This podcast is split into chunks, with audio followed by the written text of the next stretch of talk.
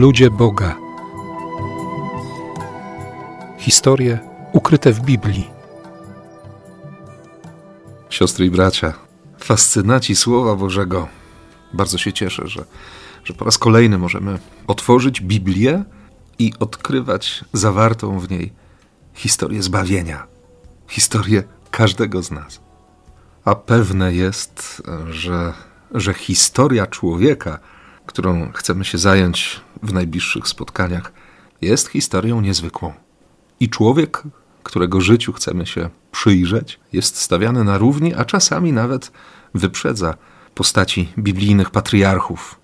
Abraham, ojciec wiary, Jakub, ojciec narodu i, i Mojżesz, ojciec religii. I o ile Abraham czy Jakub lub Izrael są postrzegani przez Biblię, przez tradycję i przez współczesność jako ludzie, którzy w całym bogactwie swojego życiorysu wskazują bardzo konkretną drogę. Abraham, drogę wiary, Jakub, Izrael, drogę błogosławieństwa, wyrażającego się w spełnionej obietnicy obecności Boga, który zaprasza jednocześnie do tego, by oprzeć się na nim, by iść z nim krok w krok. O tyle Mojżesz będzie, co prawda, nazywany przez Biblię najpokorniejszym, najcichszym, ale można w nim widzieć również człowieka pełnego szlachetności, jakiejś wewnętrznej siły, bo takiego Mojżesza spod dłuta Michała Anioła widzimy na Watykanie.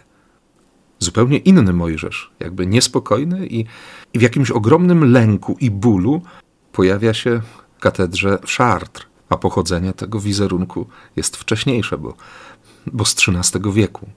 Jeszcze innego Mojżesza widzimy na fresku synagogi z III wieku w Dura Europos. Tam jest przedstawiony jako urodziwy młodzieniec, który trzyma zwój tory w swoich rękach. Jakub de Vigny przedstawi go jako milczącego samotnika, Franz Schiller jako działacza i wynalazcę, Winston Churchill będzie mówił o Mojżeszu jako wodzu i zwycięzcy. Kierkegaard nazwie Mojżesza pierwszym egzystencjalistą, Karol Marx wielkim trybunem ludu uciskanego przez faraonów egipskich, Pedersen nieoficjalnym królem Izraela, Albright prorokiem, który uczył Izraela o jedynym Bogu, o Bogu świętym i domagającym się świętości od swoich czcicieli. Skąd takie różnice w spojrzeniu na Mojżesza? Może dlatego, że w wielu pojawia się pokusa by sceptycznie podchodzić do, do biblijnych opowiadań o człowieku, który wyprowadził Izraela z niewoli egipskiej. Selekcja relacji biblijnych o Mojżeszu powoduje, że każdy z czytelników próbuje skroić sobie tę postać według osobistych oczekiwań. To już Plutarch mówił, że masy nie tworzą historii same, Potrzebują do tego jakiegoś bohatera, który obudziłby drzemiącą w nich energię. Historia staje się tym, czym ją uczyni jej bohater. Oczywiście różnice w sposobie postrzegania Mojżesza mogą również wynikać z różnorodnego zapatrywania się na historię całego narodu wybranego.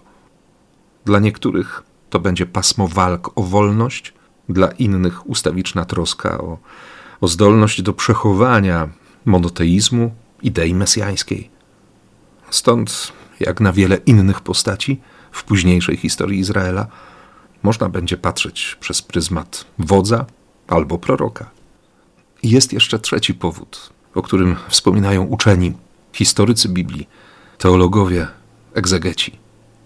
Chodzi o to, na co zwracał również uwagę świętej pamięci papież Benedykt XVI, że Biblia jest historią zbawienia jest historią relacji.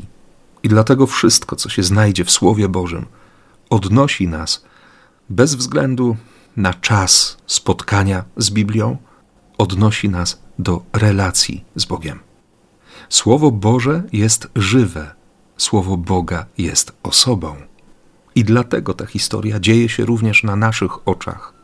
I dlatego w tej historii, w Biblii, w historii każdego z ludzi Boga możemy też odnaleźć siebie w bardziej czy mniej chwalebnych momentach naszego życia.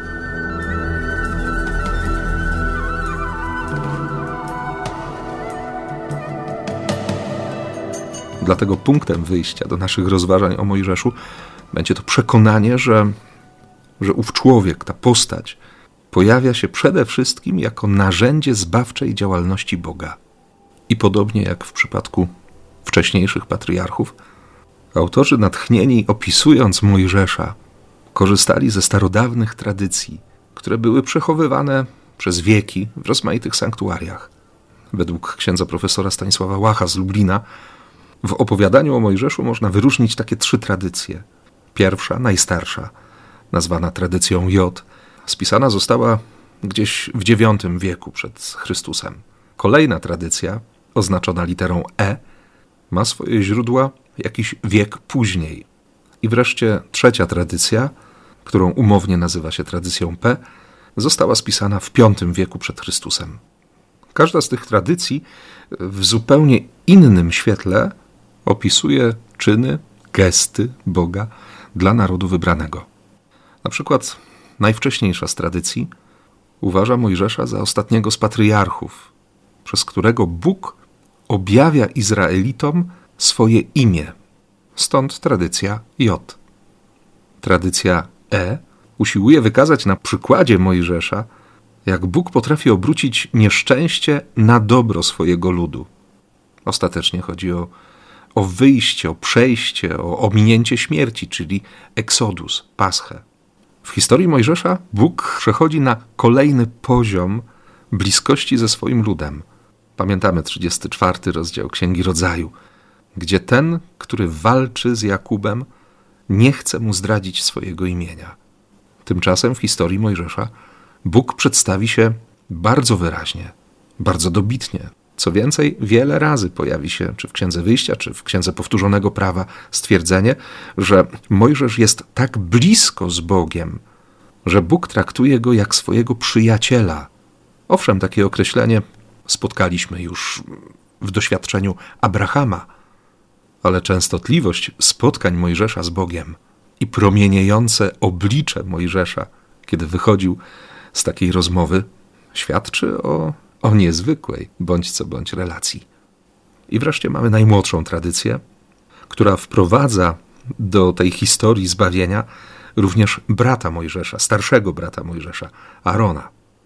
Owa tradycja będzie podkreślać relacje tych braci, będzie odwoływać się do przekonania, że cuda na pustyni, a nawet wcześniejsze plagi egipskie, zadziały się przez wspólną modlitwę Mojżesza i Aarona. Ostatecznie będzie chodziło o przekazanie narodowi doświadczenia przymierza, które jest kontynuacją przymierza zawartego z Noem, z Abrahamem, a jednocześnie jest początkiem nowego kultu i drogą do nowego sanktuarium. Mojżesz to sanktuarium przygotuje, ale to jego brat, Aaron, będzie w nim pełnił funkcję kapłana.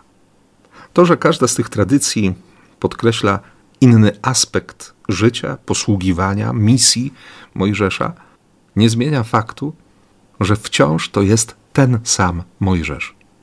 A we wszystkich trzech tradycjach jest niezwykła zgodność co do niewielkiej ilości szczegółów z młodości naszego bohatera.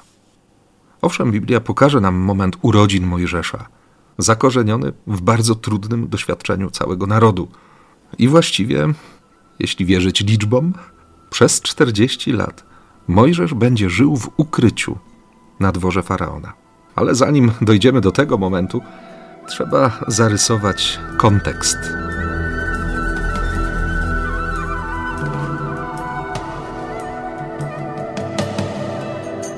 Przeczytamy w ósmym wersecie pierwszego rozdziału Księgi Wyjścia, że rządy w Egipcie objął nowy król, który nie znał Józefa.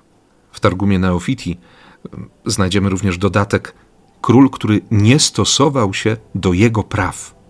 Pamiętamy pewnie z Midraszu o małżeństwie Asenet i Józefa, że ostatnie zdania owej historii pokazywały nam Józefa, który był wychowawcą wnuka faraona. I ten, kiedy objął władzę, był bardzo wdzięczny swojemu opiekunowi i zachował pamięć o nim nawet po śmierci Józefa. Kim jest zatem ten nowy król, który nie zna Józefa, który nie stosuje się do jego praw? Najprawdopodobniej chodzi o czasy pohyksowskie, czyli okolice 1580 roku przed Chrystusem, kiedy w Egipcie nastąpiła zmiana dynastii. Przepędzeni zostali z kraju semiccy Hyksosi, została zburzona ich stolica w Awaris i rządy rozpoczyna nowa dynastia.